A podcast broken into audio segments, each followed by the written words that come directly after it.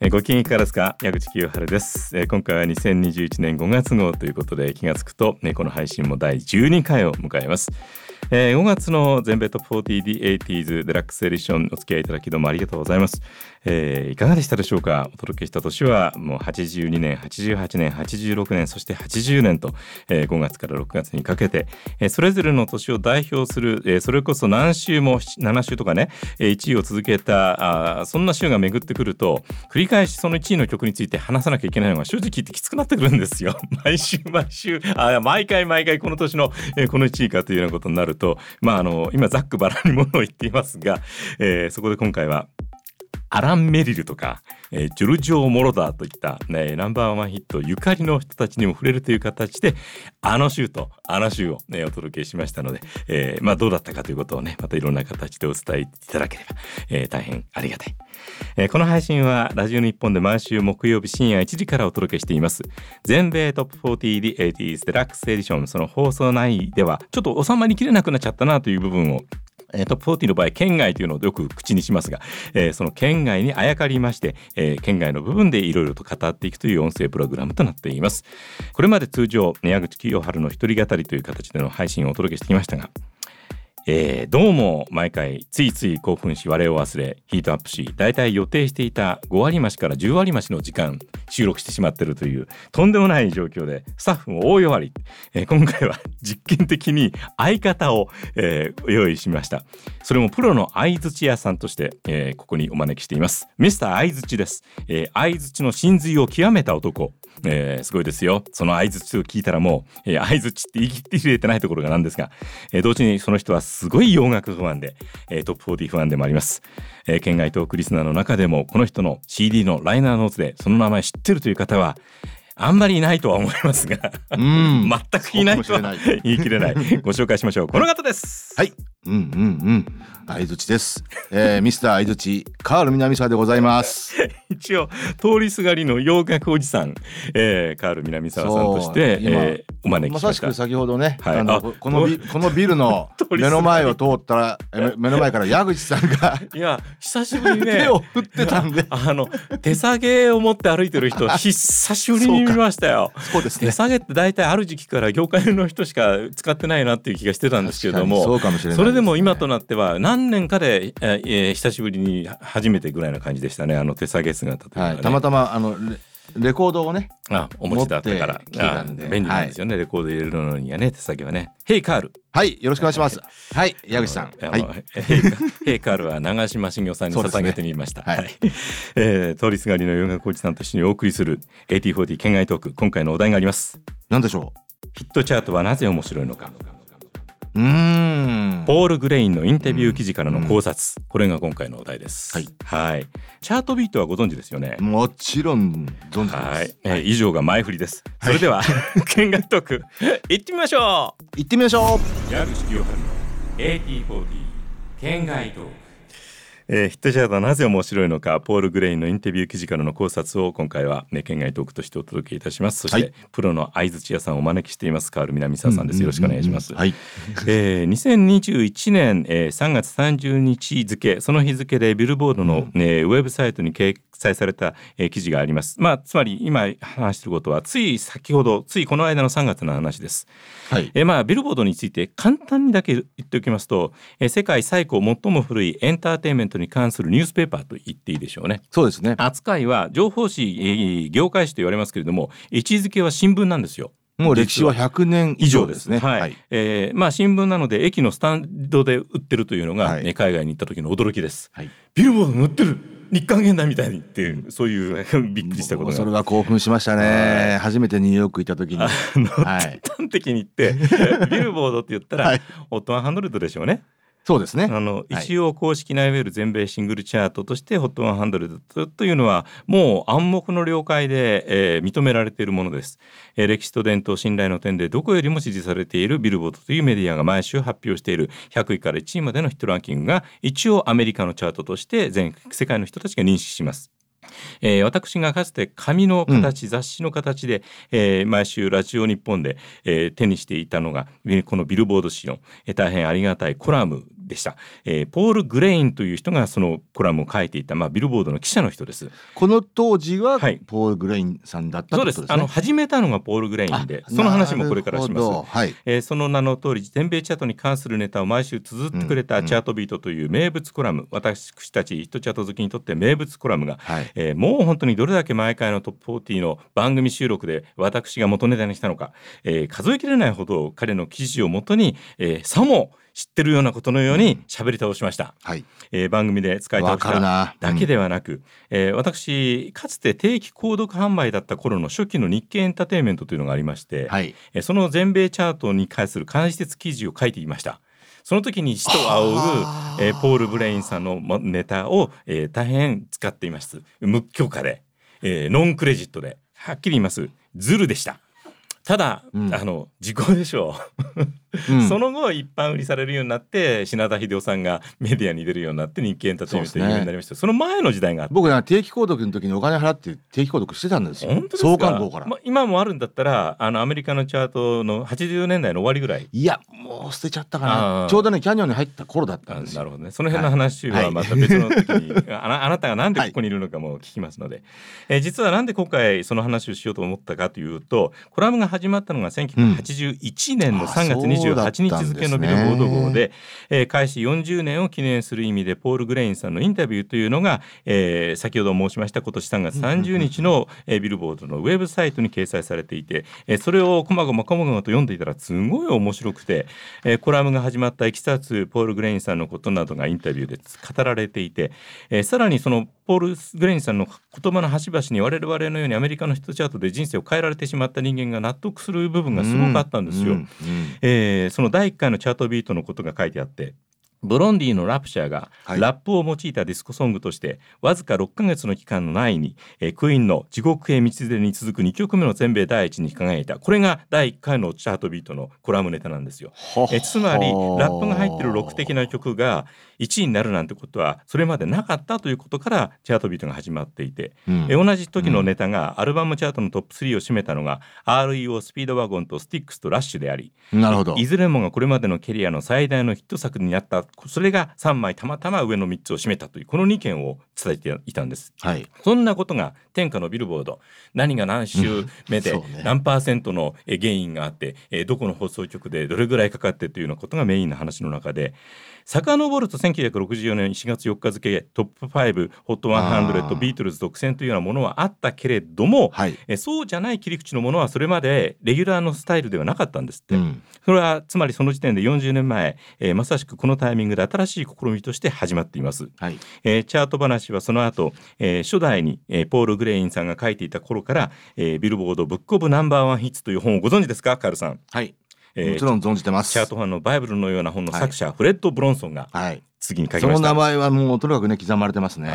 今時ねフレッド・ブロンソンと聞いて「はい」っていう人は 少なくとも渋谷区にはいないな。そうですね。うんあはい大高がいるかもしれないけど フレッド・ブロンソン、台東区にいそうですね。ああ、はいそんな気がする。はい匂い匂いがする。はい匂いがする。ままだ匂い感じられるってことは大丈夫だね。は。はいいえっ、とフレッドブランソンさんと一度だけ大阪の FM802 で仕事してた時に会いました。それがね。フレッドブロンソンにおお会いしたんですか？はいあの不動産屋さんの持つようなあの革のバッグ持って、えー全然派手じゃないジャンパー着て。はい。すっごいあフレッド・ブロンソンですっていう感じの人でした。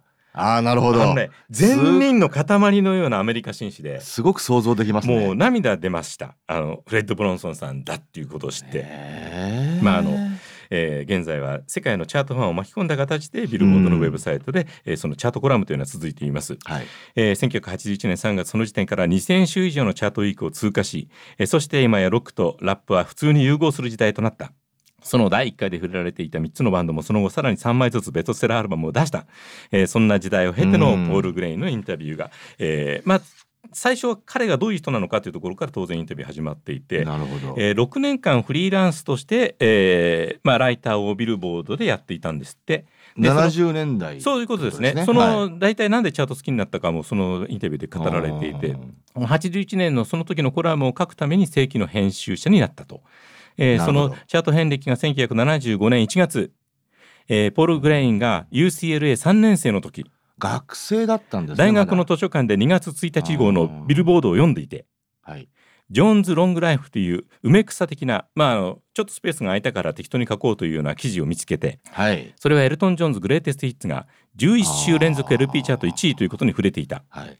えーそんな、えーことは極めて稀だというふうな記事があったとうんで学生のポール・グレインビルボードのチャート部門のビル・ワードローという人に正しくは10週目の1位のはずそして一つ前に10週連続1位だった LP も僕は言えるっていう手紙を出したそうです。なるほど。えーそれキャロル・キングの綴りを俺だったんだってはいはい。えーそれをきっかけにロサンゼルスのロキシーシアターの向かいサンセットビルディング9000のビルボードオフィスに、えービその時に手紙を出したビルという人ともう一人のエリオット・ティーゲルという人に紹介を受けてじゃあ記事でも書いてみるかというチャンスをもらい UCLA の3年生だったからまあ将来どうしようかっていうタイミングだったんでしょうね。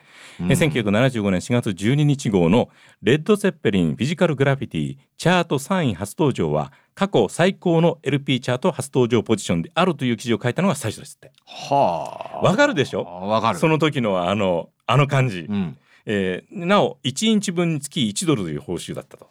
え、何分につきえー1ドルと行数あで1イン1チ分。インチの幅分書くと1ドルもらえるっていうそういう契約だったそうです。えーへ最初にビルボードのオフィスのロビーでレコード会社の宣伝員が1位を取るための熱い論議をしているところを目にしこれは学校で授業を受けてるより面白いと思って、えーまあ、将来を決めたそれがポール・グレインさんこの時点でとても他人じゃないでしょ？他人じゃないですね。ねえなんで、えーカールさんがこんなことやってるかっていうのをね 多分後で時間があったら聞きますから、はい。えーじゃあこの件続けますね。はい。チャートに関する記事を書くところからビルボード誌に関わることになったボル・グレインは音楽ファンがヒットチャートに興味を持つ理由という部分に関して1974年の、えー名著アメリカレコード界の内幕っていうのが出ましたが、うん。それクライブ・デイビスが書いた本で読みました、はい。今あの日本で出た時のタイトルで紹介しましたが。そうですね。はい、えーそこであの我らがクライブ・デイビスはえーなんで音楽ファンがヒットチャートに感情あの特別な思いを持つかを書いてるんですって、うん。でそれをポール・グレインは読んですごく賛同したんですって、うん。えーどうして感情が内側から溢れ出てくるということを理由立てとして説明するのは難しいことだと。うん。難しいでしょうね。ただし、ただし、ここからです。うん。ヒットチャートは人間の右脳と左脳を完璧なバランスを生み出す要素になる。あなたの家、あなたの部屋、あなたの机の上、大体が見てみてください。混乱の極みでしょ。うん。その状態がラジオで KC ケースが全米トップ40を語る、ビルボードが HOT100 を出す、ごちゃごちゃとした部屋、机、あるいはこの世界全体の秩序を与えてくれるのが KC ケースンとビルボードの HOT100 だと。うん。えーそれが分析して思考に論拠をもたらす左脳。創造的で芸術的な感性を発揮する右脳。その両方に働きかける音楽だけじゃダメうん。数字の羅列だけじゃダメ、うん。でもその両方を一緒に提示してくれるのがアメリカントップ40 KC ケースンでありビルボード HOT100 なのだとクライブ・デイビスはアメリカレコード界の内幕の中になんで人はヒットチャートが好きなのかなんでクライブ・デイビスはヒットチャートに関して関心を抱くのかについて説明してるんですって。うわ、100%理解できますね。で、はいその時にポール・グレインは例えば37位の曲はうん38位のよりもちょっとだけ人気が高いということを納得させてくれると。うんその曲2曲がどうだということを説明する上で曲を聴いてれば自分の感情として抱くことができてもすっきりはしないんですよ。うん。だけど、うん37位と38位なのだということを誰かが言ってくれるとその時点であーらしいストーンと気持ちの中に収まると。はい。収まる人間がヒットチャートに、えー引っ張られるようにして人生を歩んでしまうわけですが、えー人はそのバランスの感じを心地よく思うんだという説明です。で、うんこの記事面白いでしょ？面白い僕だけじゃないですよねそれを感じたのは。うんえーそして毎回毎回そんなような話をコラムに書くに関して当然81年インターネットないです。ないですね。Google も Wikipedia もなかった。うん。だけどそれらが出現して大変助かったのは事実の確認綴りその二重チェックの時間が大変減ったことだとえー彼は言あっていて。まあそれもわかるな。うんえーその時にポール・グレインがじゃあどうしてどうやってそのネタを拾ってきて確認したかというとここにもう一人の名前出していいですか、はい。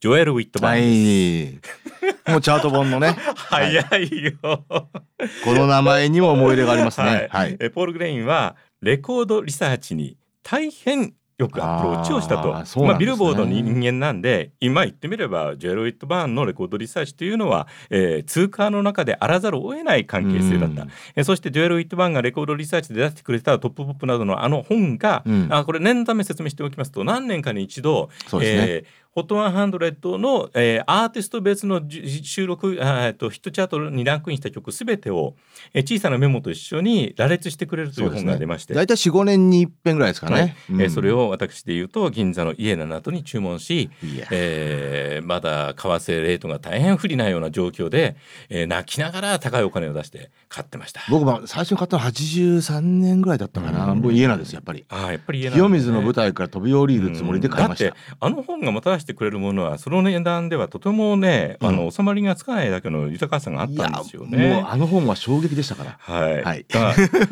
ョエル・ウィットマンのレコードリサーチは最強だった、えー本にあたってさて誰かこの記録を過去に成し遂げたかなというふうに調べてコラムを書いてたんですってだからそこがすごいじゃないですか。うん。まあそれはそうですね。膨はい大な、もう1900、えー何年からだ、うんよんホット100は56 7年ですけど。あの辺から始めてるわけですよね。まあロックエラーと言われる55年以降うん以降のね話として大体やっていた、えーだけどねじゃあこのネタで以降だけど事実を確認しなくちゃいけないっていうんでどれだけレコードリサーチを読み込んだかどうかわからわからない、はい。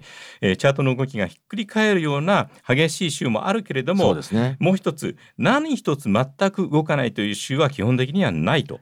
なるほど。それを彼は、あのうんうん心に刻んで毎週のネタをはたあの探しては書いていたと。うんえーうんまあ、むしろあんまり大きな動きがない時にネタを書き溜めてたんですって。なるほどね。これに関しては、えー裏を取るのが大変だって膨大なね、えーチャート状況に関して確認しなくちゃいけないっていうのは、えーこの辺りでもう完全に他人じゃないですね、そうですね。えーそしてポール・グレイにとって大変大きな勲章が与えられます、はい。えーまあ、大きな影響を与えてくれたクライブ・デイビスが、えーポール・グレインが、えーコラムを書き始めてから、うん彼のコラムを好きだというふうにあー言ってくれたことがあってそれは1977年、えー当時アリスタレコード社長、えーコラムを楽しく読んでいるちゃんと事実とデータに基づいているからすっきりするっていうふうにねいや 書いてくれ言ったんです。てみればやっぱりやっぱりクライブもオタク気質はあるんですよねい。やいやいやあの一般的にうん。1960年代の後半に顧問弁護士から、えーコロンビアに入ったクライブ・デイビスが、はい。えーレコード業界を、えーレコードマンから弁護士の世界に変えたという比喩比喩に使われることもあって揶揄されることがあるけれどもじゃあ2021年の今日まで彼がレコードマンミュージックマンとして、えーあの立場を持っているのは弁護士だからじゃないです。当然いかに音楽が人々に何を伝えるかに関してそうですね。ものすごく彼自身が心が重なる部分があったからこそ、えーまあ話クライブ・デイビスになっちゃいますけれどもね、うんそれは、えー続いていたんじゃないかなというふうに。あじゃあある意味ポール・グレインのことをクライブ・デイビスがフックアップしたみたいなところもあるんですね。えー、とその彼が最初に書いた、えーレコード界の内幕本を見て、えーヒットチャートにえーきちんとした形で向き合うことのお墨付きをもらったことが、はいえー大きなあー推進力原動力になったとポール・グレインがこの仕事を続けていくのに、えーそのきっかけの一つを作ってくれたクライブ・デイビスが彼の仕事を評価したということがまたさらにうん。大きな大きな、あ要因となって、えー彼はその後も続けていくわけで、えーそして、うん。まあ、40年経ったわけでずっとチャートを見続けていて今もあのチャートに関わるビルボードに関するアウォーズエディターっていうのをやってるらしいんですけどねアウォー。ズエディター。いろいろな小関係のことを調べたりするそして報道に関する関わりを、まあ、これだけのキャリア積んでるからそ相当偉くなってると思うんですけどもね、えーその40年の期間で変わったことと変わらなかったことに関してうん。そのインタビューで語っています、変わらないこと。はい。この辺から結構感動の話です。面白そうだな。すべては一つの歌。うん曲、うん。そこから始まる。それは変わらない。うわいいいい言葉だな。1911年のアレクザンダー・ラグタイムバンドの頃からはい。全く同じであると、なるほど。これで納得ですね一つ。うん。変わった。はい。今のファンは多くは物として音楽を持つ必要も持ちたいという欲求も持たなくなったうん。そまあその後の一行が、うん。そのことはどうなのかなということをポール・ブレインさんの、えー気持ちを伝える一行になっています。はい。レコードを買い家に帰りあジャケットを眺め ライナーノーツや歌詞を見る。それは何十年も音楽ファンにとっての大切な時間だったはずだけど。はいあのね、はい。うんこれはね僕もね非常に痛感するんですけど、うん。これを言うと親父の遠吠えになるのかなと思っちゃう時もあるんですよ。い。いんじゃないですか？ここはこここは遠吠えの場として、はい。あの、はい。遠吠えしたい人たちが聞いているポッドキャストなんで。だからいつもね心の中では、はい。音楽の聴かれ方っていうのは時代とともに変わっていくもんなんだはないっていうふうに自分を納得させてるんですけど、うんうん。だってレコーディングされたものとして流通する以前も音楽はもちろん、えーポップスとして存在していた、えーそれはそうですね、うん。それは生の舞台であったと。でビルボードの出発点も、その生の舞台を見に来る人たちが何人いるかの興行の収益から始まってるから、はい。ビルボード自体が見つめてきた音楽の楽しまれ方も時代時代によって、えーラジオになり、うん。えーレコーディングのものになり、えーインターネットになり。そうですね。そういうふうになっていったわけで。ただまあ今もそれは通過点に過ぎず例えばアナログレコードがこれだけ買われるようになったのは生まれて初めて接したヒットチャートとかポップヒットがたとえあのデジタルストリーミングだったとしてもアナログレコードで聞くことにも価値を見出してくれる世代は必ずこれからも生まれ続けると思うし、はい。それはえー例えばビデオクリップが生まれたように音楽の表現の仕方が違うという話だけの話で、えーそれで立ち返るんだけれどもじゃあ何から始まるのか一つの曲一つの歌からっていうことは変わらないわけだから、ね。いいんじゃないかなと、えー思ってます。ただ私は自分の番組で、えー音楽を紹介する必要がある限りは CD を CD うん。コンパクトディスクを、えー買い求め続けなくちゃいけないんで、うん。なくならないでほしいなと。あうんそうですね、ええまあ個人的な意見を言えば私も100%、あなたの場合はまだほらクラブユースとかもあるからアナログレコードも買ってるんでしょ？あいや今はもう買ってないですよ。あそうなんだ、は前か基本 CD です。あそうなんはい。だ CD もね出なくなってきてるまあもうそうだ,、ね、だからどうしても欲しい時はまあダウンロードしちゃう時もありますけど。手段がない時はねこれはいはいわゆる背に腹ですからねはいえー最後にポール・グレインさんがそんな風にヒットチャートを紹介する人生を続けてきていて、最も興奮したチャートアクションがありますお面白そうだな。マイクスタンド蹴っちゃった、えー何でしょいいですか、はい。かつてビートルズそしてビージーズが打ち立てたあ6曲連続1位ーの記録が。はい。1985年から88年の期間に一人の女性によって塗り替えられた時を挙げています。そこかビートルズビージーズそれぞれの時代を築き上げた2つのグループの記録を超えた瞬間うん。その記録を打ち立てた新たなスターがいかに凄まじいピークをその時迎えていたかが感じられたからいいですねあの頃。をここにもちょっとねクライブデービスが絡んできますね。ああ本当だありそうだ、はい。はい。えーチャートが伝えるその事実に心を動かされることがあったということで、えーこの事実を挙げてくれました。それは、はい。すべてをあなたに。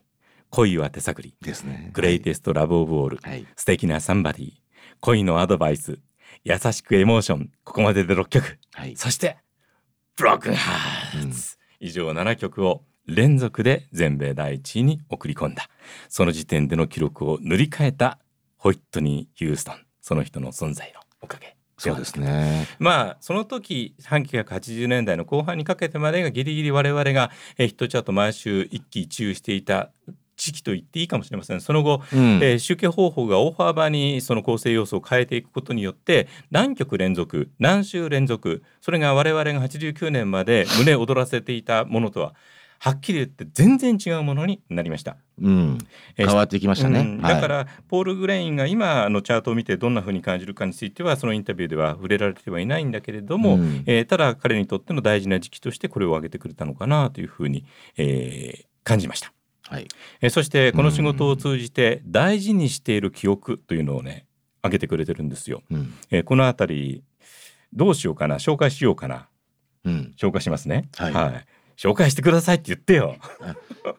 非常に興味あります さっきの話の中ではい。一人出てきた、えーポール・グレインをいわばこの世界に導いてくれたうん。一人にエリオット・ティーゲルっていうビルボードの大先輩がいて、はい。えーその人とのエピソードなんですね、えーティーゲルさんは2000年4月に世を去っています、えーそしてその訃報に触れた時にポール・グレインさんはあそのことをやはりビルボードに書いたらしいんですけど、えー大変申し訳ないことにそれを読んでいません。えーそれが人生や考え方を変える出来事だったというふうに振り返っています、えーそれは、えーエリオット・ティーゲルがポール・グレインに託した気持ちはどんな時も正確であらねばならないそれを忘れないことだそうです、うん。えーそれにはこんなエピソードが、えーポール・グレインがあるドゥービー・ブラザーズの記事を書いていた時に、はい。ドゥービー・ブラザーズという表記を所属のワーナー・ブラザーズの表記にかけて BROS ピリオドって綴ったんですって。彼の署名記事の中で。そこでティーゲルさんからチェックが入ったんですって、うん。正しく BROTHERS と綴らなければいけないよと言われました。そうか。ええ。うんうん。それをもし画を通してブロスという形で出すと、はい。またチェックにきっとティーゲルさん帰ってくるんですって。なるほど。でもう一回帰ってこられるのが嫌だから直したんですって。うん。でその瞬間から全ての詳細に関して正確を期す正確であることを目指すという彼の業界人記事記者としての記事を書く立場としての指針が生まれたんですって。もしエリオット・ティゲルさんがそこまでこだわって正確さを、えーポール・グレインに求めなければ、えーポール・グレインも徹底して正確な記事を提出しなくなってしまっただろうと。ブロースが通用したんだったら同じような言葉遊びを引っ掛けとして記事を書くようになっていった可能性があるというふうに彼は、えーここで言ってるんだと思います。うん。その瞬間から全ての人名日付うんうん。全ての曲名、うん。アルバム名全ての賞のカテゴリー名受賞した数チャートの最高位集計のポイントきちんとしなくてはいけないものはたくさんある。うん。きちんとしようとしないならそれは業界誌の記事にはならない。はい。こんなにすごいことはないんじゃないかと思ってさ。でもいいちいちその通りですね。えーティーゲルさんが伝えたその言葉その気持ちがポール・グレインの心に火をつけた。まあ似たような原稿を記事記事で書きライナーなどで綴り、うんそんなようなことを喋ってますよ私は。はいだけどそこまでの気持ちをこの記事を目にして、えーその2人が伝え合ったことを知らなかったらちょっとね甘えてましたね。見てくれよクズになったこの俺を。いやいやいや、うん いやもう ダメだなと思って。ままあでも一応まがいなりにもわ私はあのこれは心がけてますけどああね。偉いですねうん。あの適当なことを書いたら適当なことを書いてる人のを読んで不愉快な気持ちになるっていうのは音楽ファンとしてお金を出して CD を買ったり本を読んでる立場としてはわかるんですよ。うんだけどいざ自分が発信するときにここまでのちゃんとした気持ちを込めたことを心に刻んでやっていたかどうかというと自信なしのすけというのが正直な気持ちでしてね。うんまあま本当に 本当に真面目に考えてるのかという 一部表現がありましたが、はい。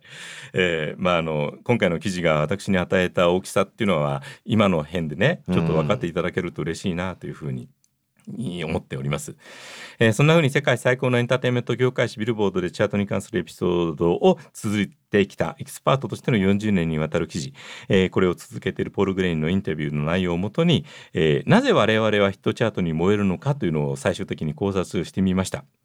うんえーうん最後に、えーその名物コラムの命名の理由をお伝えして、えーこの回を締めくくりたいとお思います。はい。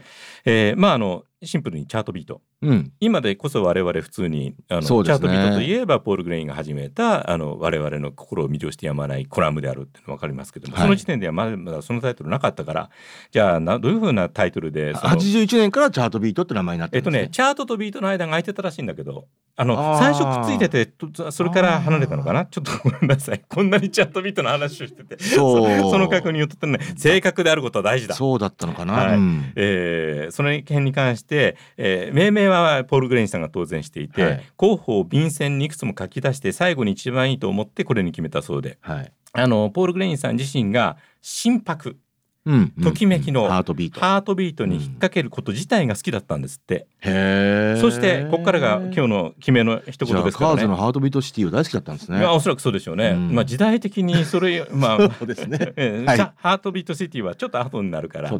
うんはい間違いなく、あのー影響を与えたかもしれませんがさ、えーそしてあのなぜチャートビートにしたかということに関して、今回私が延々とこんな時間を費やしてこの件をえー伝えようとした、えー多くの理由があります。うん。チャートヒットもハートビート同様ライフホース生命力生きる源であるからそれが理由でチャートビートにしたとはいだから我々はチャートビートチャートを目にすると心がときめくのかなと。以上がオチでございます。ご清聴ありがとうございました。矢口清春の AT40 県外お楽しみいただけましたでしょうか？矢口清春の県外特初の試み実験的なあ形として、えー、通りすがりの洋楽おじさん相槌の魔術師、うんカルうん南沢さん、ありがとうございました。いやこちらこそありがとうございどうました。でしょうか？この時間あなた個人として楽しい時間と呼べるものでしたか？めちゃくちゃ楽しい時間でしたよ。そうであるとすると、はい。ここから悪魔がささやくわけですが、はい。不定期で結構です、ああはい。次回のご参加などもあの割と真摯な形でご考慮いただくというあのはもちろん。ああのいいんですか私で？いやいや、は基本的には結構ギリギリまで私これの準備しないんでネタに関する打ち合わせはゼロです。あ全然いいですよ。あの行はい。き当たりばったりで、はい。あのその時に。その方が面白いと思います。まあそうだよね。はい。うん、いやーじゃあこれ聞いてくれてる方々に何がどう伝わったかに関してねむちゃくちゃ知りたくないですか？いやでも、うん。あの常々僕もいつも思ってたんですよ、ええチャートに見入られる一定数の方っているじゃないですか。なぜかね。でまあ自分も含めてですけど、はい。でそれは何なんだろうとああはいはいはいはい。まあ学生時代から思ってたんですよ。うんうんうんでねその漠然と頭の中では考えてはいたんですけど、はい明確な言葉でうん。ああそうでしょ？これ伝えられてうん。非常に分かりました。うん今回の県外トークを聞いて同じように全米トップ40ずっと聞いていてそれを今もってやめられない、えーそうですね、80デラックスエディション聞いてくれてる方々もう終わったことじゃない。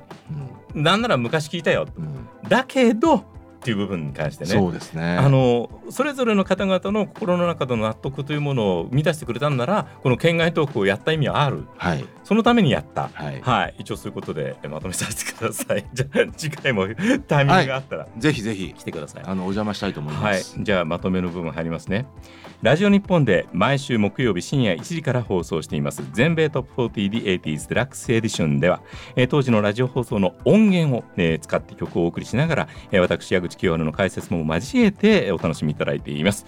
えーぜひ、えーお聞きになってください、えーこのラジオが聴けるリンクは、えーエピソードの説明欄というところに、えー記載してありますので簡単に聞いていただけます。えーおよびこの配信は、ねあなたからのリアクションを心からお待ちしています。ハッシュタグ県外トークでツイートしていただく、あるいは公式ツイッターへのダイレクトメッセージ、もしくはリプライでも結構です。あなたのご参加お待ちしています。えーぜひぜひ番組の方もね聞いていただき、あのいろいろな形で番組にね、えーアプローチしていただければ私一えー音楽ファンラジオファンとして、えー幸いでございます。AT40 県外トークお相手はカール南沢と矢口清春でした。それでは次にお会いする日まで必ずお元気でごきげんよう。ごきげんよう。矢口清春の AT40 県外トーク。AT40 県外トーク。